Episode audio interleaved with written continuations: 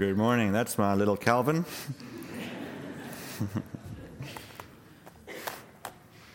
You'll get to learn all the names of my children.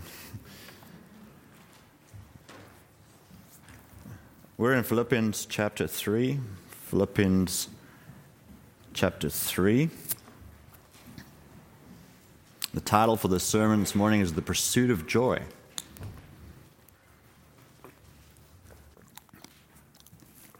Pursuit of Joy.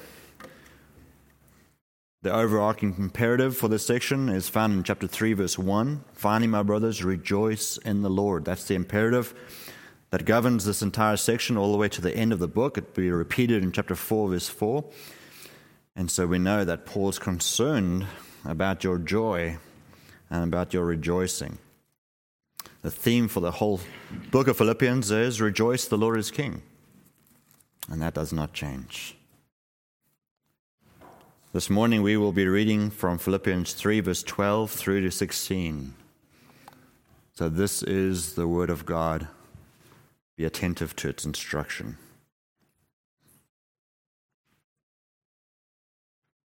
Paul writes, Not that I have already obtained this, speaking back of the resurrection, or am already made perfect, but I press on to make it my own, because Christ Jesus has made me his own.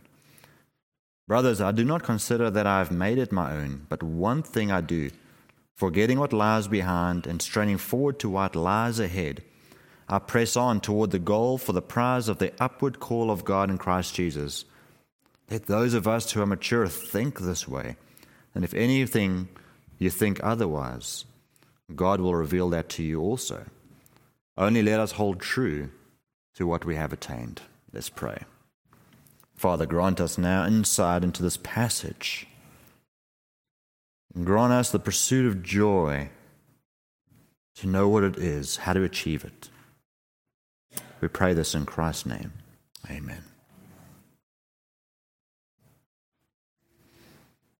Now, the title for this sermon is The Pursuit of Joy, but I want to speak to you about happiness. The reason I want to speak to you about happiness and using the term happiness is because that's often the language we have in our hearts. Are we happy? We live in an age of dichotomies. We like to separate things, theological principles from practical examples in living. We like to speak about the biblical doctrine of joy, and we'll speak about it all day long, but you will remain unhappy. Because we have separated these things in our own minds and hearts. The culture has taught us we ought to be happy. We have different means of becoming happy, different approaches. But the question I want to pose to you is Are you happy? It's a loaded question. It's a deep question. It's an important question. In fact, philosophers have wrestled with this question for centuries. Blaise Pascal wrote in the 17th century Man wishes to be happy and only wishes to be happy and cannot wish not to be so.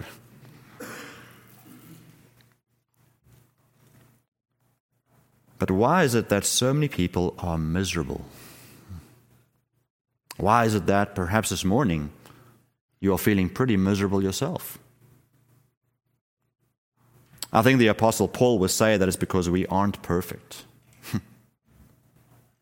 We live in a state of imperfection, and this necessarily will at times make us unhappy. This doesn't mean that we cannot ever be happy. Of course, all people are happy at some point in their lives.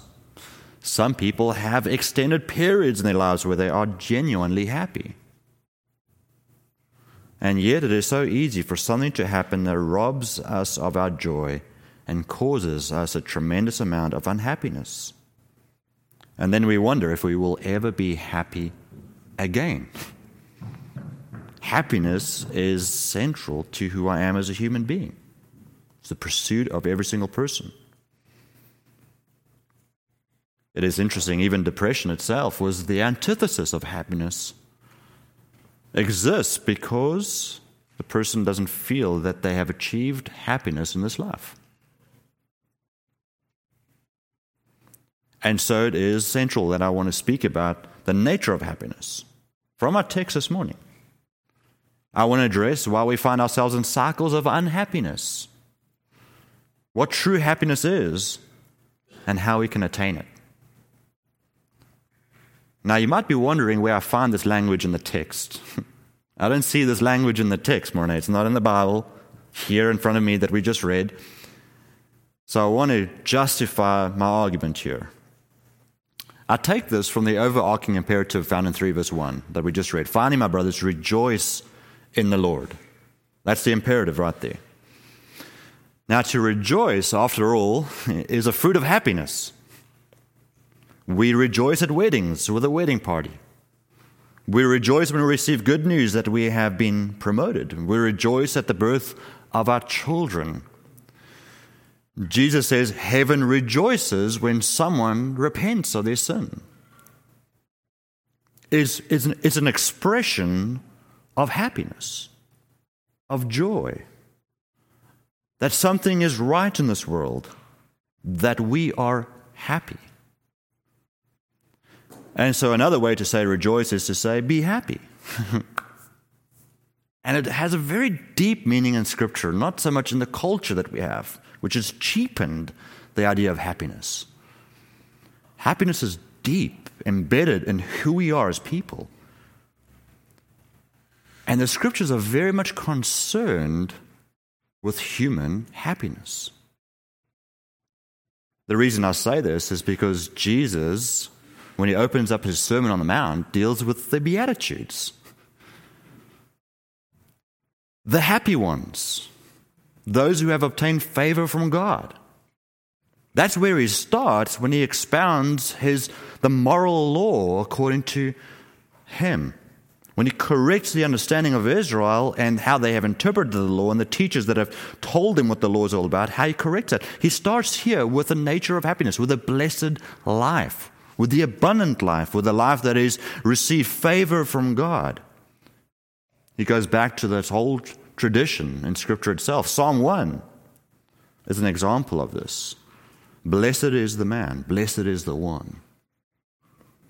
So, Scripture is very much concerned with your happiness. It is. Not in the cheap way, but in the real deep sense of human fulfillment and where you find that. That's why I deal with it. Now, we're going to consider our text in three stages. Firstly, I will say Christians will not always be happy. I want you to know that. Christians will not always be happy. But Christians can and will experience true happiness when we think of our present sufferings with maturity. Christians will not always be happy, but we can and will experience true happiness when we think of our present sufferings with maturity. All right, let's start with the first. Christians will not always be happy. The first thing I want to address is why Christians go through cycles of unhappiness. And the reason is important because it is often the fact that we beat ourselves up over it. We often find ourselves in low points in life, and we know the commands to rejoice, and we know the commands um, to take delight in Scripture, take delight in the church, take delight in those things that God has given us, but we don't feel it and we don't sense it, and so we beat ourselves up over it. And the question is, why do we find ourselves in these cycles at times? Why do we go through these emotions? Paul writes in chapter 3, verse 12 here in our text that not that I have already obtained this or am already perfect. Now, what is he referring to? Well, he is referring to the resurrection in 3 verse 11. That's what he's referring back to. He has not been resurrected yet. He is referring to the future where, through the righteousness of Christ granted to him, he has been raised to an everlasting life and will live in a perfect existence in a perfect world with perfect bodies that have no sin. That's what he's referring to. I have not yet already attained this. This is a sense that we get from the term translated here, perfect, in the ESV. It is a word that can refer to the ultimate goal of something. Paul wants to remind his readers that even he, as an apostle of Christ, has not yet been made perfect. Why? Because he has not reached his final destination. Now, there may have been teaching going around during this time that when we receive the Holy Spirit, we ought to be perfect. We have that old Wesleyan sinless perfection, a heresy that says that Christians can attain perfection in this life. And that might be what's grounded here in Paul. The apostles surely have attained perfections. We have this in uh, Roman Catholic dogma as well as the sainthood of people. They attain perfection, that they skip purgatory and go straight into heaven because they live perfect lives at some point in their, in their human lives on earth. Paul says, even as an apostle, I have not yet been made perfect. We live in the imperfect right now, and we hope for the perfect.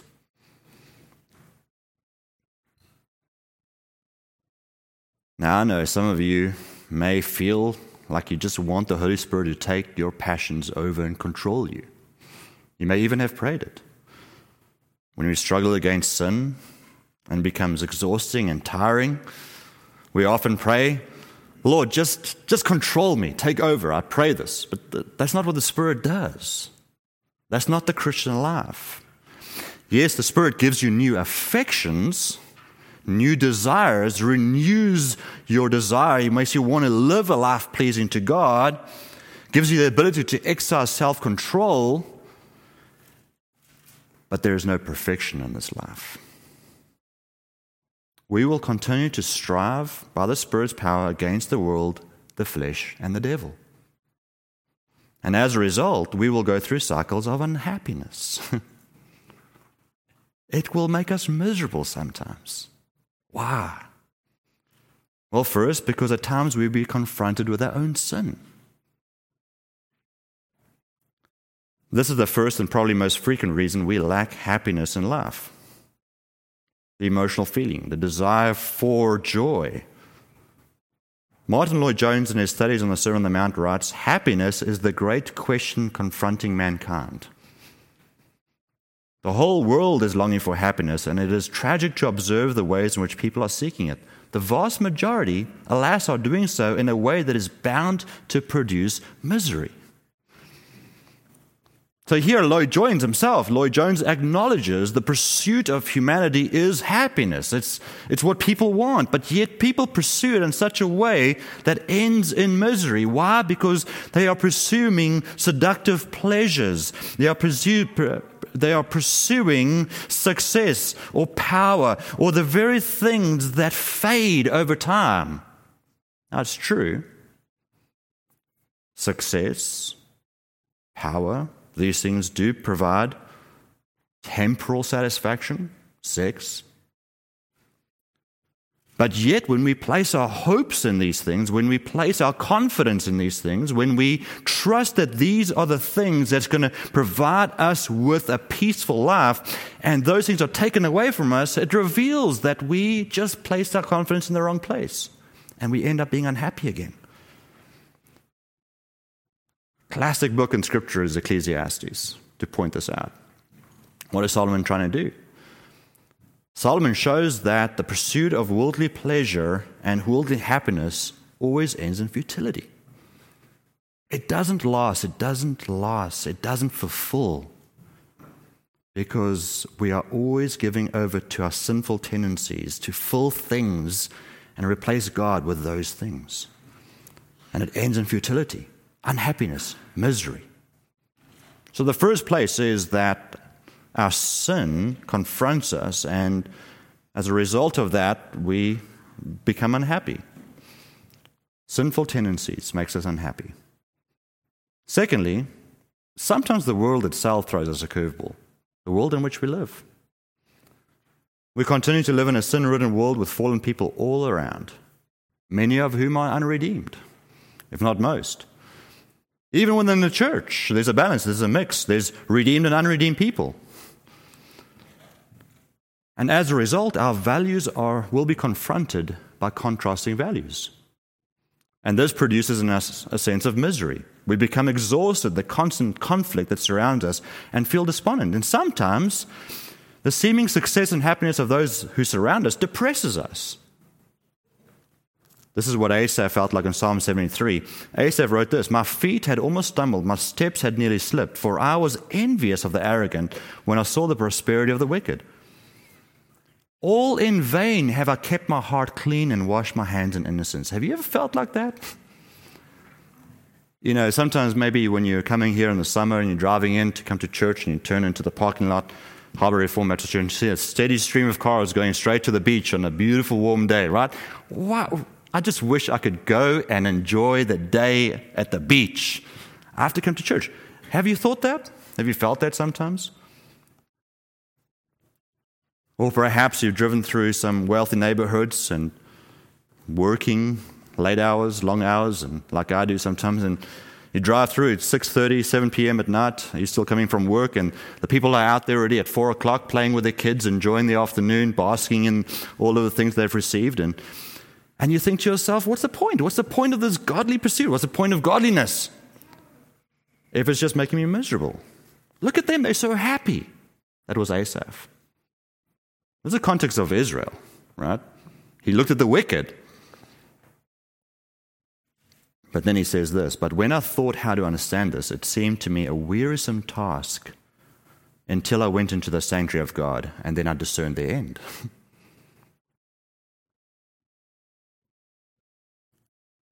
See, Asaph recognized when he came to the sanctuary and he understood the hope that he had in a redeemed Israelite, and he looked at the futility of this fleeting pleasures around him he recognized the end of those pursuits.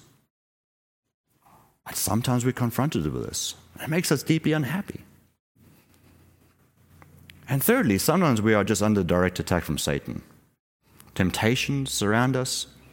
It can just feel like it, you know, badgering temptations, for example, on your computer screens, perhaps, continuously. You're trying to fight for purity.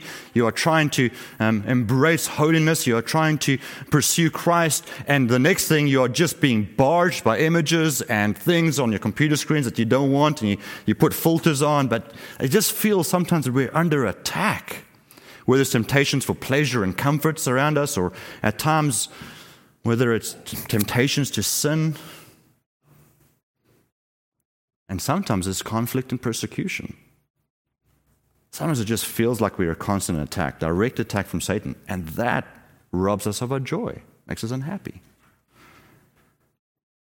So here it is that Paul says that I have not yet been made perfect. And Paul himself, in acknowledging that, understood that he is subjected to these very same temptations and the same fights and the same things that the church here is subjected to. He's not some super apostle that has transcended, become perfect, and therefore will not experience these temptations himself. He understands very perfect. He is not made perfect yet. And so he has to press on. But here's the second point the good news is that Christians can and will experience true happiness. Christians can and will experience true happiness.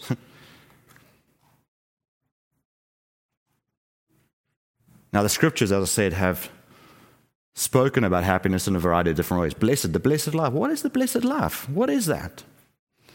You see, our culture cheapens the nature of happiness, but, but when you go to the scripture, it's about well being, holistic well being, the whole person. What is it to be truly happy? What is it to be truly blessed? And the scriptures speak of a whole person your spiritual reality, your physical well being, your emotional state. All things are covered under the term blessed, the term that we translate as blessed. It's a blessed life. Psalm 1, the blessed life. Blessed is the man who walks not in the way of the wicked, nor stands in the seat of scoffers, nor sits in the seat of the unrighteous, but his ways, and his all his ways he meditates on Scripture day and night. What is the way of the blessed life? Scripture is full of the description of two paths the life that leads to blessing and the life that leads to the destruction. Paul's going to address that again in verses 17 to 21 in this text. He's going to look at the way that leads to destruction and the way that leads to everlasting life. He's going to contrast those. That's what Scripture is all about. But the language of the blessed life is found most prominently in the beginning of the Sermon on the Mount in Matthew 5. We just read that this morning. And here we note that the blessed life is eschatological. That's what Jesus starts pointing towards. there's going to come a time in the future when you will receive the fullness of what Scripture promises in Psalm 1 that blessed life, the full life, the abundant life, the life that is fruitful. It always yields its fruit in season, the life that is drawing from the, the rivers, the, the abundant waters of life. Jesus is going to say that the full realization of that is eschatological. It's in the future, it's going to come. Consider the language for a moment. We read it this morning. Blessed are those who mourn, for they shall be comforted. Right? Blessed are the meek, for they shall inherit the earth. And you can continue through all of those Beatitudes, and you'll see the eschatological, the future meaning of that. They shall be. In the present, there are mourning, there's mourning, there's, there's, there's divisions. Blessed are the peacemakers. There's all sorts of things that rob us of our joy and happiness in the present, but yet Jesus says there's going to come a time, those who are blessed, who has favor from God, those who are in the gospel are going to be comforted. They're going to receive something. But then he makes an interesting turn in verses 11 to 12. And this is the climax of the Beatitudes. He says this Blessed are you when others revile and persecute you and utter all kinds of evil falsely against you on my account. And he says, Rejoice and be glad present imperative. Rejoice and be glad, for your reward is great in heaven, for so they persecuted the prophets who were before you. Now, right at that point, what he does is he brings our future reward into the present with his language. Rejoice and be glad. Rejoice and be glad. You see, there's, there's a future anticipation that one day all things, tears are going to be wiped out. Yes, the scripture speaks about that. One day we are going to receive the abundant life. But yet there's also a present fulfillment in the fact that knowing this, ought to give you reason to rejoice and be glad. It ought to be a ground for your happiness. And it's interesting that Paul uses this in Philippians 3, verse 1. This is the overarching imperative. The point is that though the fullness of the blessed or happy life will only be attained in the future when we are made perfect, there's an aspect of that future reward that can be experienced in the present, in the here, in the now. How, you might ask? Well, Paul uses two verbs here in our text that he has already used in verse 6 when he wrote in his Jewish ideals of Jewish heritage. He says, As to zeal, I was a persecutor of the church. The persecutor of the church. That's what Paul was before he was converted. Now, the word translated persecutor is the same word used twice in our passage translated as press on. It's the same word, press on. A literal translation of this word is to pursue. And then the verb translated to make it my own is the verb literally trans- translated to grasp or seize something. The same action he did when he pursued the church to have his members imprisoned. He's using the language of his pers- persecution, his previous life in Judaism. And Paul is saying here now, with the same passion that Paul persecuted the church, he now pursues the Lord Jesus Christ. He's using the same language describing what he was previously and turning that zeal into something that he pursues Christ in now. You see, we, he connects us very much with what he was before. Has his passion for God changed? No.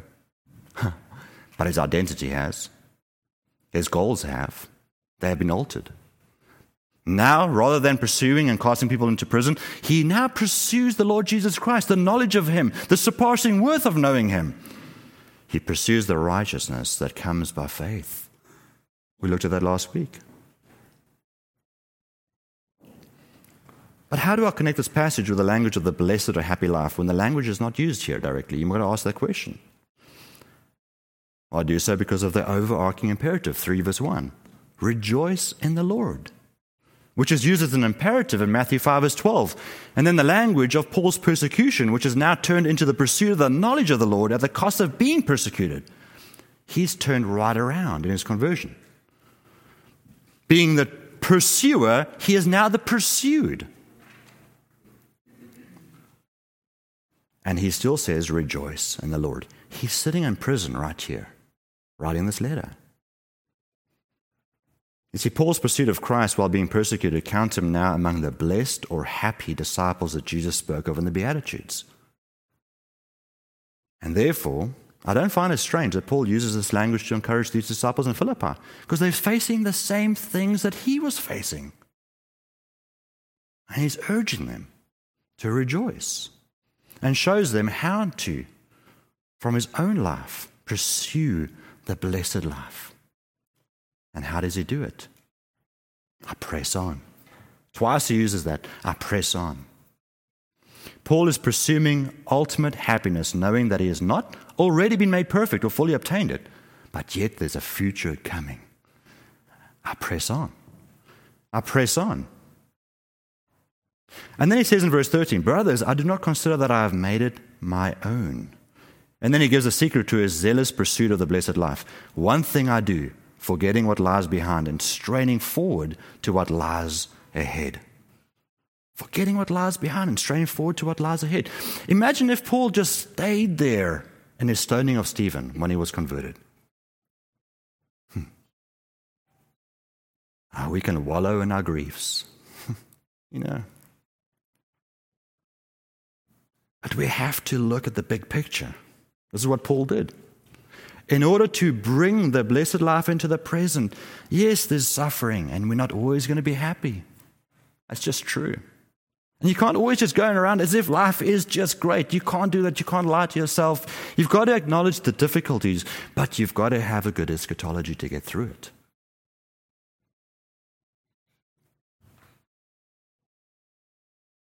Paul says it twice. I press on. And here again in verse 13, I press on towards the goal for the prize of the upward call of God in Christ. Here it is, the prize of the upward call in Christ Jesus. What does Paul mean here? See, Paul's new identity, which was once grounded in his Jewish identity through the law of Moses, is now grounded entirely in his union and communion with Christ. Paul's conviction is not that he pursues Christ on his own grounds and merits, like he did with the law, but rather, listen to verse 3, verse 12. I press on to make it my own. Why? Because Christ Jesus has made me his own. That's what it's like when you're a Christian. Christ has made you his own. That's what we believed, isn't it? He is the one that pours the Spirit into your heart so that you may believe. He's the one that redeems you from a life of misery and set your feet upon the rock. He's the one that atones you for your sin. And Paul recognized that Jesus made me his own. You see, this is the grounding imperative for Paul. Paul understood that he was not his own, he was bought at a price the death of Christ. And now he's brought into this beautiful communion and union with Christ.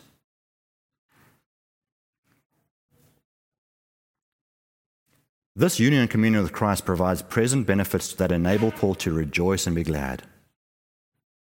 Even though he knows the future goal is for perfection, that the future resurrection is still coming. I have not yet been raised to life. That's what Paul said earlier.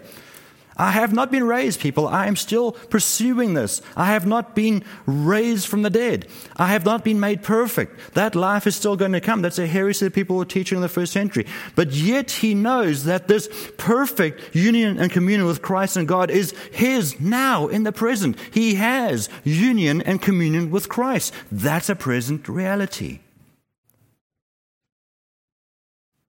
And it's in this union and communion with Christ that he's able to persevere. This is the only reason why he can press on. Because he shares in this union communion with Christ. It's grounded in the conviction that God has forgiven all of his sins. Listen to what he says. You know, Paul quotes from, from the Psalms in his own section in Romans 4, where he has a little section on the Beatitudes itself. And he quotes from the Psalms here. And it says this Blessed are those whose lawless deeds are forgiven and whose sins are covered. Blessed is the man against whom the Lord will not count his sin. That's the Christian.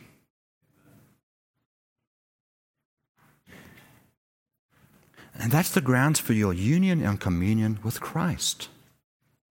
And that's the reason for your blessed life. And that should be the cause of your happiness.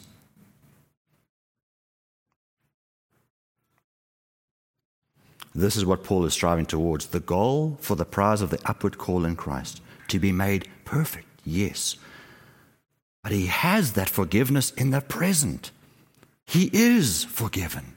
That's why he no longer dwells in the past. He no longer looks back. He no longer holds on to his accolades or what could have been, but he receives and he has this understanding that God in Christ has forgiven him of all of his unrighteousness and he has received the perfect righteousness of Christ. What is there to be unhappy about? You see, the happy person is the one whose lawless deeds are forgiven, against whom the Lord will not count his sin. David knew that experientially. Now, ah, he deserved death, adultery with Bathsheba, and murder of her husband. But yet, God showed him mercy. And we ourselves have received great mercy in Christ. So, this means that Christians can experience happiness in the present, friends. You can experience it if this is your conviction if this is your understanding, if you know that there's abundant debt against God, yet it's been wiped away, clean. And not just that, but I've been given an entire perfect record to go with that Jesus' righteousness. I've been given that.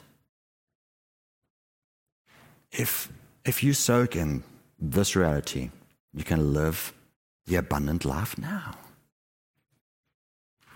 Not fully, because that time's still going to come. But yet you taste of it here in the present. But we need to think maturely about this. And that's where we get to the next. We can and will experience true happiness when we think of our present sufferings with maturity. You see, we still have this problem of the cycles of unhappiness. We still will face that. We still will go through those cycles. We still will run into sin that we ourselves commit, and that will put, put us sometimes into bouts of depression. We're still confronted with the world and, and all of the pleasures that it, that it offers that we need to resist, and yet sometimes feel like we want to give in, and that gives us this amount of misery. And sometimes it's just this great onslaught, right? We still face the flesh, the world, and the devil. And when suffering comes, it so often robs us of our joy and casts us into depression, suffering, suffering. We don't expect it. We live in an Epicurean age, which is like we live in a time, especially here in the West, where there's a lot of wealth. There's a lot of talk about, you know, you can make it in life, well, you can do whatever you want to. And there's a lot of touting around these big archons who have been very successful in life. We like to talk only about successful people. And when we have church gatherings, even when we go and see people talking in big churches, it's generally someone who's been successful, someone from the New York Yankees perhaps has become a Christian. There's always this success driven culture in which we are, which is not a bad thing. We have to be ambitious. But yet, for those of us, perhaps ordinary mortals like us, we often can be depressed about that, especially when suffering comes. Because that's not my life. It's not this great success story. And part of the problem is that we live in a fallen world with imperfect creatures all around us. So suffering is bound to come. We will always go through these cycles while we live on earth. And for some, they may even experience very long bouts of unhappiness in life. Very long bouts. I think of Martyn Lloyd-Jones himself and his struggle with depression, or William Cowper. Long bouts. There's no, no indication that William Cowper ever got out of depression. Ever. Though the hymns he wrote were marvelous and we sing them to our day.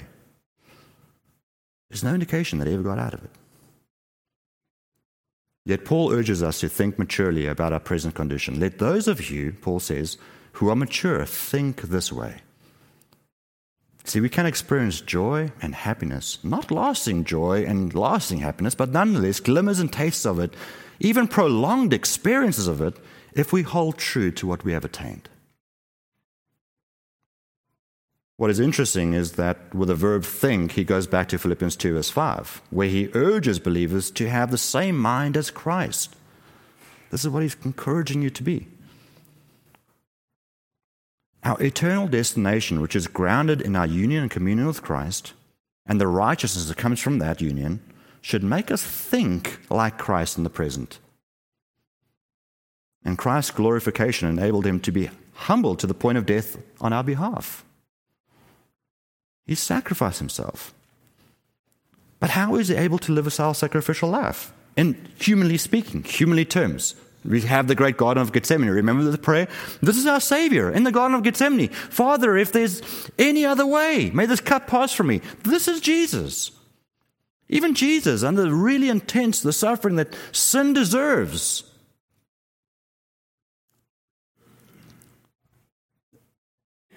And the author of Hebrews says that you have not striven against sin so much to the shedding of blood yet. you haven't sweated drops of blood because of the reality of your sin that you're about to face under judgment. Jesus did that for you. How? Hebrews 12, verse 2. For the joy that was set before him, he enjoyed the cross. And so too for believers. If we will allow our future glory to inform our present circumstances, we too may experience joy as we endure hardships. This is, after all, what Jesus urged his disciples to do. Blessed are you when others revile you and persecute you. Rejoice and be glad, for your reward is great in heaven.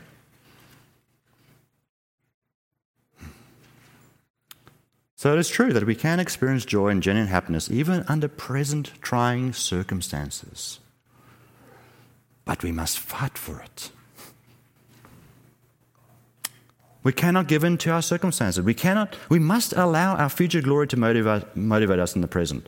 We have to think right about it. And we have to pray about it. There's a process. And I want to say here, just in this point, that you can't rush the process. Friends, I see a lot of haste in this current process in which we're in. People just want things to be fixed. I, understand that. You want life to be fixed and life to be happy and things to be pursued and things to be right with everyone again. Everyone wants that, but you know what? That's going to be in glory one day. Everything's going to be perfectly fixed one day. But you can't rush processes. Especially very intense, emotionally bound up processes that needs time for reflection Some of you might be happy at the moment for quite a long time to come. But there is a process you can follow to fight for joy. And you should use this process. We will have at times and periods in life where we will be despondent. We will be. We will lack joy.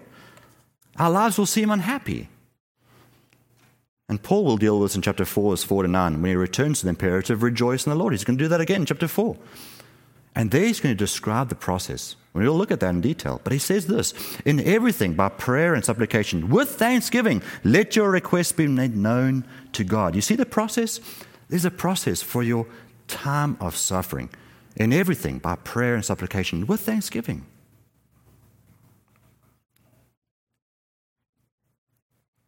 When I go into bouts of depression or withdrawal or unhappiness or just misery, I generally tend to stop praying. I generally move away from supplication. I certainly go away from thanksgiving.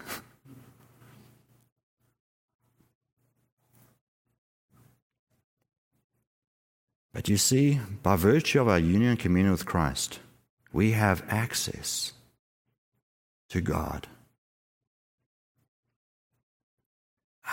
We live in a, you know, counseling culture. We want to go to a counselor. We want people to understand us, to hear us. When we're going through tough trials and trials, we want to go and, what do you call it? Uh, I'm a verbal processor. We want to go and verbally process with someone. You know, when we're going through tough trials, we live in a counseling culture, but you have the greatest counselor available to you who understands all things perfectly. And when we're going through tough times, we so rarely Persist in prayer and supplication and give thanksgiving to Him. I know it sounds very simple and simplistic, but you know what? That is the answer. Why? Because Paul says the Lord is at hand. In other words, the Lord is near, He is present. And you know what? He's closer than you think. Why? Because we are united to Christ through the Spirit and thus have communion with God the Father and His Son by virtue of being joined with Him. He is so close to you. He is closer to you than the person that sits across the table from you. He is closer to you than your spouse. You have been joined with Christ in a bond that will never break.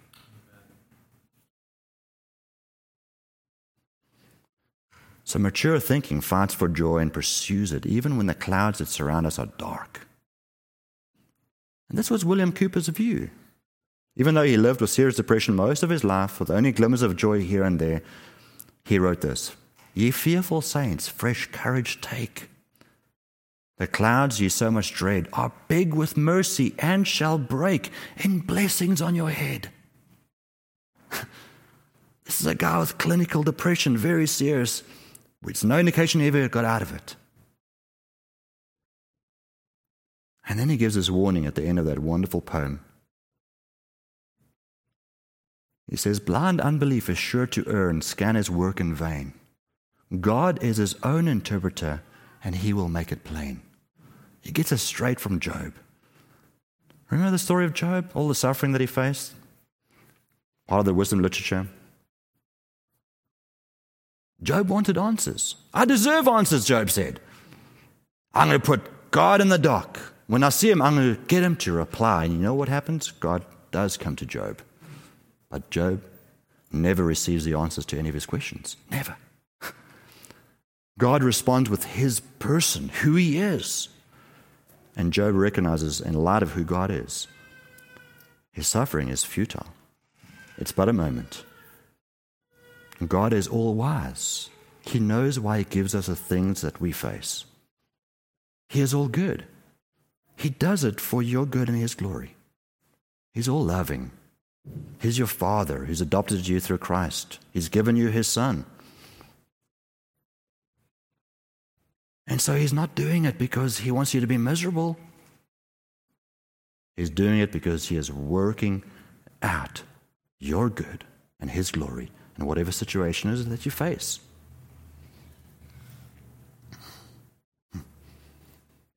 So I want to ask you in concluding are you happy?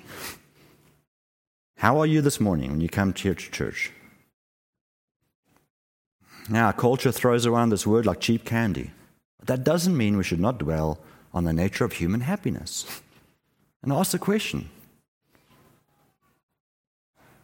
We don't be over psychologizing the, the term, but we want to ask a person, one another, sit across from each other, how's it going inside your heart, your soul? Is life happy for you right now? There's nothing wrong with asking someone if they're happy. It is, after all, what we all want to be. It's why we do the things we do and spend our money the way we do. It's even sometimes why we come to church. Now, in our imperfect state, we will have moments that we may even despair of life itself. Even the Apostle Paul despaired sometimes of life itself. But we must press on. We must persevere. We must continue straining forward to what lies ahead the goal for the prize of the upward call of God in Christ Jesus. Ultimate happiness is not found in our present imperfect condition. It's not. We will go through cycles of unhappiness, and yes, cycles of happiness too. But we must think maturely about our condition. We will one day be glorified. You will one day be perfected. We will one day sit in glory in heaven. Perhaps with people that we have separated here in this life, all believers. Yet one day we will all be there. I think another great question. I don't even know if it's a true question or not, but history has it penned down somewhere. But George Whitefield was asked about John Wesley. They parted ways in their time, you know, John Wesley and George Whitefield. The Methodists started out, but John Wesley became Arminian, George Whitefield remained Calvinist, and they separated on those grounds and doctrinal differences. And um, and George Whitefield was asked if he ever think he'll see John Wesley up in heaven. And he said, No, no, I won't ever see him because he's going to be too far ahead at the throne. And I'm going to be all the way back. Do we have a view of people like that? Believers that we perhaps have separated with during lifetime. We know one day we will be glorified. We're all going to be there. And perhaps for a moment we'll feel a tinge of shame because we deserve to. But Christ will wipe away our tears with his own hands. And we will taste true and genuine happiness when we are perfected. But we are to strive for that in the present through our trials. We are to strive for that goal. That goal that we will be with Christ, that we will be like Christ. That should be our ultimate aim as we press on in the present. Let's pray. Father, grant us, oh, grant us the ability by